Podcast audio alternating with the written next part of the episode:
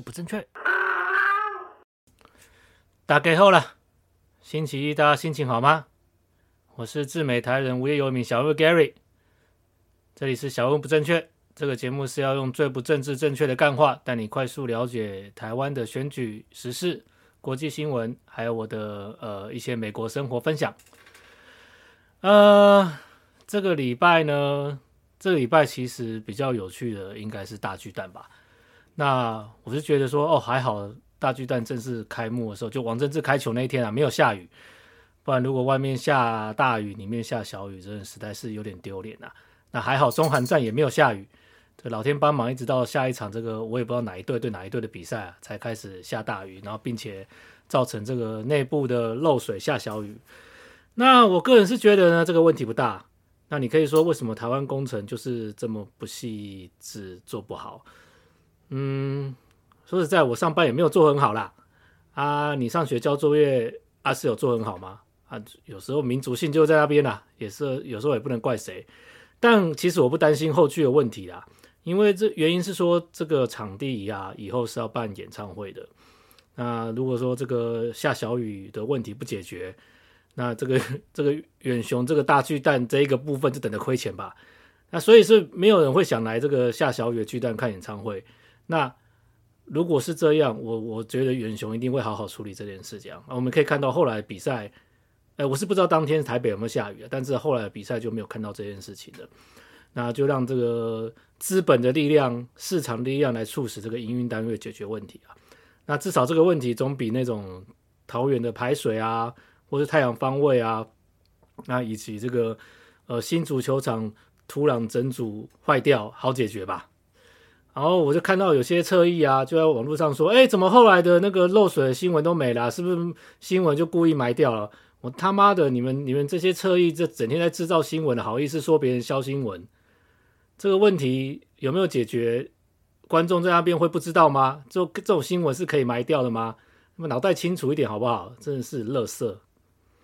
那至于黄牛票的问题，呃，我真不知道台湾人对黄牛票在生气什么啦，好像看到杀父仇人啊！你们以为在美国票是很好买吗？你们以为在美国买买 BTS、买 Pride Pink、买买 Taylor Swift 门票很好买吗？买不掉票就是僧多粥少的问题嘛！整个台湾两千三百万人，那想想去尝鲜大巨蛋参观，至少一百五十万以上，那就算是打折。有三分之一的，就是大概五十万人去抢票。如果我们设定一下条件啊，第一场一万四千人可以入场，那假设我们网络上买一个人可以买两张，就代表只有七千个人可以买到两张票。那如果这个比例跟五十万想要抢票来比是百分之一点四啊，那就算没有黄牛，只有百分之一点四可以买票，那虾米会觉得有黄牛。啊，我当然不是说这个黄牛问题不应该去解决啊，但本来摆到比例就是很低嘛，没什么好吵的。那还有一堆人说怎么不开放多开放一些位置啊？但这些大型场馆啊，人这么多，想要慢慢坐车是把人人数慢慢加上去，我觉得无可厚非啦，总比到时候人太多出问题好嘛。还是一句话，这个营运单位不会跟市场不会跟资本过不去啊，迟早会全面全面开放的。那晚一点开放总比早一点弄搞得大家很不爽好吧？对啊，对对他们形象也不好。而且讲实在啊，台湾人等大巨蛋都等那么多年啊，啊没买票票多等一下有差吗？会拖那么久，还不是一堆觉醒公民加民党当年支持柯文哲啊？啊，柯文哲当时在选第一次在选台北市长，所以在打所谓的五大弊案啊。上台之后呢，又一直卡大巨蛋，啊，结果后面真的卡不住，或者他心里想说，哎，好像大巨蛋可以盖了，至少盖好之后变成他的政绩，然后又把这个五大案、五大弊案变成五大案。那整个延延建设延宕这么久，啊，柯文哲和他的支持者和民进党有出来，就他妈装作没看没当没看见，要不要出来道歉一下？那更好笑的是，他陈佩琪最近上来说，哦，在网络上面说，哦，那个柯文哲说那个内政部啊，或是或是行政院啊，真有个糟糕，那边卡大巨蛋，那卡大巨蛋最早在卡就是你嘛，你好意思说人家那边金价比北更小，乐色，那。然后这个就像那个陈佩琪讲的，大巨蛋开赛之前，这个内政部这个也没有少卡啦。那怎么这些觉醒公民还不是一样，还不是一样装作没看到？然后一堆人靠北说啊，怎么内有两个大通道，浪费这个设置座位空间啊？啊，奇怪，通道不不够大，你们又要靠北不安全；啊，通道太大，你们又要说位置不清楚。啊，玻璃喜欢装，那这一堆妈宝嘞，怎样都不行啊！那个大巨蛋被卡的历史，应该早一集好好来说一下了。这那个那个那个完全那种东西，把那个里面的观众当智障。他逃生的时候嘛，只会挤在人行道旁边有马路不会上去哦，莫名其妙。那当做在交照妖镜，看看这些嘛觉醒公民，还有个柯文哲支持者，当你有多双标啦。啊！听到这也不爽人，我也没有指名骂谁，不要自己对号入座啦。哦，OK，好，就是这样。啊，那第二个部分呢？呃，我觉得我来讲一个，我觉得还蛮有趣，但是好像主流新闻没有在没有报很多的一个话题。那最近报道者一篇深度报道，就是一个关于这个迪卡这个有一个自发性的抗议，政府打算开放这个印度劳工政策。那他们觉得呃，开放印度劳工呢，会觉得会影响台湾的治安。那尤其诶，参加这个活动很多的女性，他们觉得这个。呃，印度外呃，印度这个移工进来会影响到这个女性的人身安全呐、那在报道者里面呢，有个论点就是，呃，外籍劳工引引进啊，是不是一种只是掩盖问题的一种方式啊？就是用引进外劳呢来掩盖这个呃产业没办法好好升级的问题啊。那因为这个产业缺工啊，不外乎就是低薪或是工作环境不佳。但你如果想想这个现实层面啊，如果台湾人想要享受这个相较于其他先进国家较低的通货膨胀率啊，那你部分较低阶的传统产业啊，例如说这些食品制造业啊，就根本没办法请比较高薪的的的人力嘛。那因为你只要你提到某个薪程度的薪水之后呢，也。即使这个薪水不错，也可能因为这个工作环境啊和少子化问题越来越严重，还是找不到功能嘛。所以已经不光是薪水的问题了。那所以引进这些外籍移工啊，或是或是开放移民，一定是台湾这个必要的方向啊。那我们再从另外一个角度来看，台湾之前这些移工的引进国啊，例如说菲律宾、泰国、越南这些东南亚国家啊，现在也是跟当年的中国一样啊，经济飞速发展。慢慢的，当地人民就不需要付这个大笔大笔的中介费出国赚钱啊。即使只是一部分人在他母国找到找到一个还不错的工作，那一样会影响这个台湾引进移工的基数啊。那或是成本会变高。那这个就是这个政府想要开放这个呃印度移工的一个脉络啊。那反对者的理由呢，就认为说这个有安全问题啊。啊，最简单的说，我们之前看新闻就知道嘛。那他们认为印度之前发常常发生这个呃随机的强暴案啊，而且这个对象还是一些外国游客啊。那所以这些印度移工进来之后呢，呃，会对女性很不安全。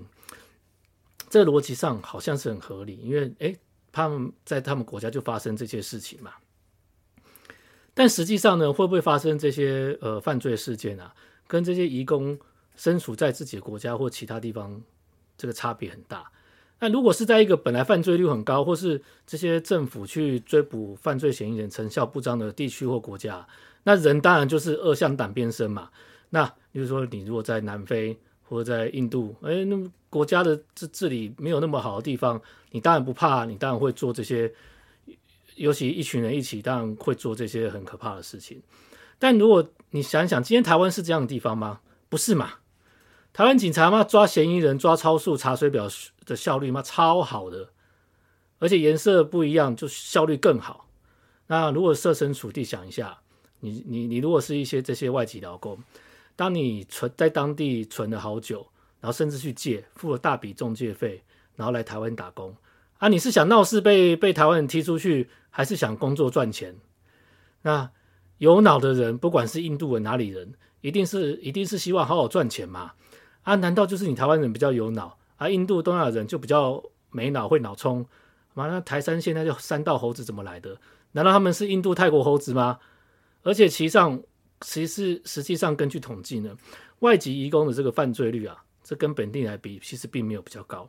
而且他们常常犯罪的对象是在台湾的他们的母国的同一国人，而非台湾人。那所以你这样来看的话，这个开放印度劳工真的是真的不可行吗？呃，那再再从另外一个角度，有人会说，这个台湾逃逸外劳已经那么多啊，可能已经破十万了。那都不好好抓，再开放更多劳工来好吗？那我们就要看看这个逃逸外劳的这个网络啊是怎么构成的。那为什么台湾逃逸外劳会人口还会这么多，然后又不好抓？因为常常都是一些已经在台湾取得的这个身份的这些人来架构这些网络。那所以你看可以看到这个越南的逃逸移工啊，是逃逸移工的大众，因为已经有大量的这些越南新娘嫁到台湾，然后他们呃足以建构出一个呃非法移工的这个支持体系和整个产业链。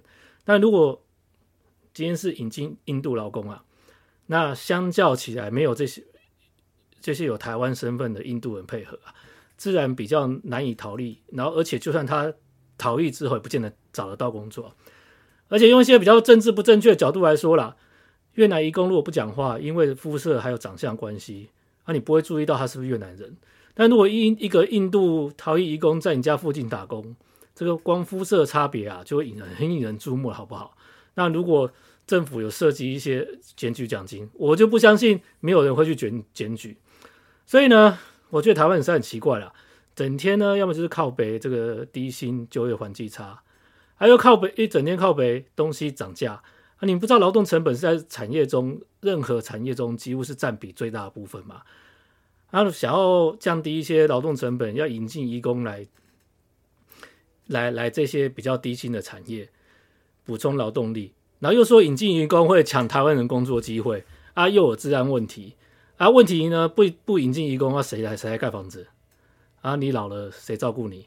你们家的少爷公主吗？贾卡爸也不要笑想的好不好？这能头小孩可以照顾自己，不要把你钱拿去九州娱乐城赌掉，就谢天谢地好不好？所以我们这这个啊，台湾人真的要面对一下现实啊，就是该开放不管是移民或是该开放移工的时候，就要好好去思考一下。要支持这个政策，因为这是迟早的事情。你早开放，把这个制度设计好，对国家不要等到真的来不及了才在做，那不那人家不见得要来你这个地方啊。所以大家应该好好去思考一下。这个哦，下面在骂人，就是大家不要听了啊，就是脑是个好器官啊。那你就在网络干搞这些移工啊，或是干搞这些政策之前啊，啊记得把脑打开啊，而且要带上啊。不要整天网络上面当妈宝啊！还是一句老话啦，不要自己走心对号入座啊！我只是诚实讲出来而已啦。好，啊、接下来这个主题呢，我们就回到这个选举的这个部分。那最近侯友宜呢一直在打这个台独党纲，他就在想说：哎，民进党呢，你为什么不把台独党纲去取消啊？那民进党常常也用这个国民党赞成这个九二共识、一国两制来打国民党啊。那所以我们就来看看什么到底什么是九二共识啊？还有台独党纲，那还有这个延伸的这个台湾前途决议文啊。那我们看一下九二共识啊，其实其实九二共识呢，那在国民党这边讲法就是，他们认为九二共识是呃互不否认、搁置争议、务实协商。那但但是呢，呃，我去中国查一下所谓的这个百度网里面查一下他们九二共识啊。中国那边认为说，这个九二共识呢是达成各自以口头方式表达海峡两岸均坚持一个中国原则的共识啊，那后来被概概括成这个九二共识，其核心意涵是大陆和台湾同属一个中国，两岸不是国与国关系，从而明确界定了两岸关系的根本性质啊。所以你可以来看嘛，这个国民党跟中共产党之间这个九二共识根本没有共识嘛，即使当时有共识。我也认为这个国民党的，呃，我也认为这国民党九二共识是一个比较务实合理的讲法。但是这个孤汪会谈已经过过去三十年了，时空环境不同嘛。那现在台湾和中国相比，这个九二年的台湾和中国，这互相的情况也完全不一样嘛。那人民想法也是有质的改变嘛。那现在中国就是一路否认台湾或是中华民国这个政治实体的存在嘛。那无论你是华独就是中华民国派，或是台独台湾独立建国派，啊，这共共产党看来都是分裂中国嘛，所以国民党之前还在那边坚持自己版本的九二共识，这完全一点意义都没有。诶，而且现在台湾人也不懂这个九二共识形成历史脉络，你讲那么多，只是被人家拿来当做当做呃选战的焦点而已，那反而被这个中国还有民进党扭曲。那还好，我如果我去查一下新闻。这个侯友谊在七月之后已经从来都没有提过所谓的九二共识啊。那我倒是希望这个是国民党这个内部相关这个呃政策改变的一个一个实质的改变啊。那我是期待说以后就不要再提九二共识了。无论你是要提出一个新的讲法呢，还是就这样糊弄过去都没有关系，就是不要跟马英九那个智障一样，整天就在讲九二共识。呃，那下一个我们就来讲这个民进党的台独党纲啊。那民进党这个党纲里面其实有一段话，就是说，呃，我们主张这个依照台湾主权现实，借由公投独立建国，那制定新宪，这个使这个法政体系符合台湾现实，便并依据国际法之原则重返国际社会。那依照台湾主权现实，重新界定台湾国家领域主权及对人主权之范围，那使海峡两岸得以依照国际法建立往来之秩序。并保障双方人民来往之权益。其实这个台独党纲的内容，简化来说就是证明制宪独立建国嘛。那这点对于这个八十年代到这个二零一零年代初期啊，这个想尽办法维持这个两岸之间战略模糊的美国爸爸来说啊，这其实是有点难接受的嘛。那这个也是完全就踩到这个中国的红线嘛。那你不要跟我说啊，为什么我们要管中国红线？我现在只是就这个国际政治的角度来看，那至少。中国跟美国，他们画出的界限就是在那边嘛，你就是没办法去碰它嘛。那所以呢，因为这个东西，呃，美国人其实不是很赞同，那所以才有这个陈水扁在两千年选举之前呐、啊，那民进党所提出的这个台台湾前途决议文。那我觉得这个这点蛮重要，而且比较现实一点。那我们来看一下台湾前途决决议文到底在讲什么。那第一，这个台湾是一个主权独立的国家。那任何有关独立现状的更动，必须经由台湾全体住民以及公民投票方式来决定的。那第二点呢，台湾并不属于中华人民共和国。中国片面主张的这个一个中国原则和一国两制，根本不适用于台湾。第三，台湾应广泛参与国际社会啊，是寻求国际认同，巴拉巴拉巴拉巴拉，然后参加国际组织。然后第四呢，台湾应扬弃一个中国的主张，避免国际社会认知混淆。那授予中国并吞的借口。那第五呢？台湾应尽速完成公民投票的法制化工程，以落实直接民权，并于必要时借以凝聚国民共识，表达全民意志。那其实从这个台湾全图决议文发出之后二十几年后来看呢、啊，这个决议文方向其实是台湾人民和美国诶都可以认可的，同时也避免一些比较激进的字眼。那比如说独立制宪，那。当然，对共老共来说，他们一样是不喜欢。但反正没差，你的立场已经变成，不管你是中华民国，不管你是台独，你都要否认到底嘛？你就否认台湾是一个政治实体。那我当然就不要管你的想法啦。那所以呢，国民党在选战的时候，他只能呛你台独党纲啊，但没办法去去打这份决议文啊，因为这些东西都是就我们现在来看，都是一些很合理的主张啊。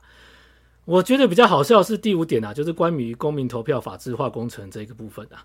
这个在陈水扁上台之后啊，台湾公民投票法制其实已经慢慢这个设置完成了，那也举办了很多次嘛。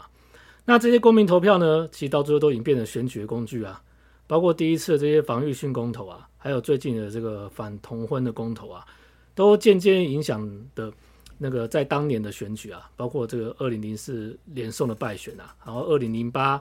那民进党县市长的大败，那结果呢？二零零八被影响选举结果的民进党啊，这个更小转生气啊，直接修改这个公投法，让公投只能在八月举行啊，而且限制两年一次啊。啊，当年二零零四你们主张公投把当选才能让人民充分表达意见啊，怎么现在就不一样了？那时空不同，不同之处真他妈的好用啊！那其实我在美国，虽然我目前还没有投票权。但我知道他们每一次期中选举或是总统大选都会配合一些公投，那他们就是公投绑大选是一个很合是一个很合理的啊。那民国民党以前也不赞成公投绑大选啊，他们现在反而赞成公投绑大选，一样是双标嘛。所以我们要跳出来看，就是说到底其他国家怎么怎么做的？那很明显就是公投绑大选是一个比较省成本的方式嘛。那你民进党改掉什么意思？对不对？其实我们应该之后来。讲一下这个台湾公投演变啊，那还有这个去看一下这个两党两党如何双标啊，那我觉得这是一个不错的主题。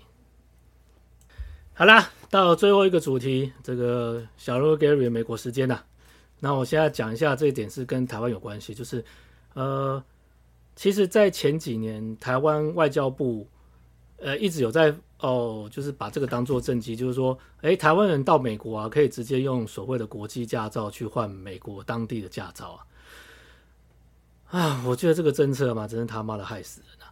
我讲一个例子好了，我自己身边的一个例子啊，我认识一个朋友，他是来这边的台湾学生，还是很兴奋的呢。拿着他的驾照去换了当地的驾照啊，然后就去租车，租租租学校的车，他是用长租的方式，就每个月付个几百块钱，然后就可以就可以用用一阵子的车子。结果呢，这家伙居然没有买保险啊！那开在路上的时候还在跟人家视讯，就妈一个右转撞到了一对美国美国妇女啊，就整个车子都毁了，他租的车也毁了。然后呢，呃。还好对方是没有受伤的。那美国的保险里面其实有一条，就是说你如果是被一个没有保险的人撞到，那你是呃保险公司，你就要付付这个款项的话，保险公司会会赔给你的。所以那至少在这个这个两两个受害者部分呢，他们是可以得到保险公司的赔偿的。但这位当事台湾人呢，这个毕业以后拍拍屁股就走了，就留下了这些这个车子两台车子报销的债务。然后还有这个不太好的名声啊，那我是不知道他那个学校呢，以后还会不会想收台湾人啊？那这个真是前人砍树，后人种树啊！大家也知道，台湾的驾照那个考起来，考完驾照不代表你会开车啊，因为在美国的所谓考驾照啊，基本上就是你他们就直接在道道路上考试，就是你要开出去，会有人跟着一起，然后你要开出去，然后他看你会不会开。他他也许没有这么多的啊，在台湾这么多的科目。什么一下 S 型啊，一下又怎样上坡起步什么挖沟的，大家就是要看你会不会开。那所以呢，你说台湾这些嘛三宝拿这些用鸡腿换的驾照来美国就可以直接换驾照，我觉得这是超级不合理的啊。那我之前还在印第安纳的时候，我认识一个忘年之交，然后他是一个呃他在美来美国很久了，那他是等于说已经是一个当地的士绅了，就是在也是参参与了很多呃当地的一些政治。然后他自己也是一家素食店的老板，那年收入都是上百万美金的。然后他之前就跟我说啊，就是台湾这些代表处啊，有找他来说，哎，要推这个印第安纳也要用这个用这个呃国际驾照来换驾照啊。他觉得做这个实在太危险了，这实在是不可行。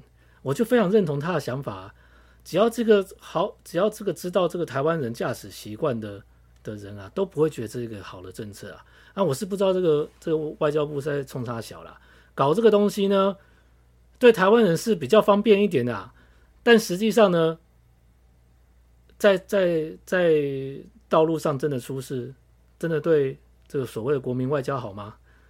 而且你拿国际驾照去租车的时候可以租车，但这又要求你买保险，那至少出事的时候有保险嘛？那你如果已经换到当地的驾照，有时候他们租车的时候并不会。特别要求你要看保险的，那反而是造成有些人就是侥幸心态啊，那反而就造成更更严重的损失。那这个对不管对受害者或者对当事人都不好。也许当事人想要留在美国工工工作啊，那那这个东西对他来说不是影响很大吗？这个东西自己我觉得政府在推这个政策的时候都要想清楚啊，真的不要让这个台湾鸡腿驾照啊，这到处出国害人。那鸡腿换驾照的故事我就讲完了。那这就是这一节小人不正确。那希望大家这个星期，呃，工作带小孩都一切顺利。那如果有什么有兴趣的话题，那也可以反馈给我，那我会呃做一些整理。那在之后的节目，然后也可以呃跟大家来来讨论。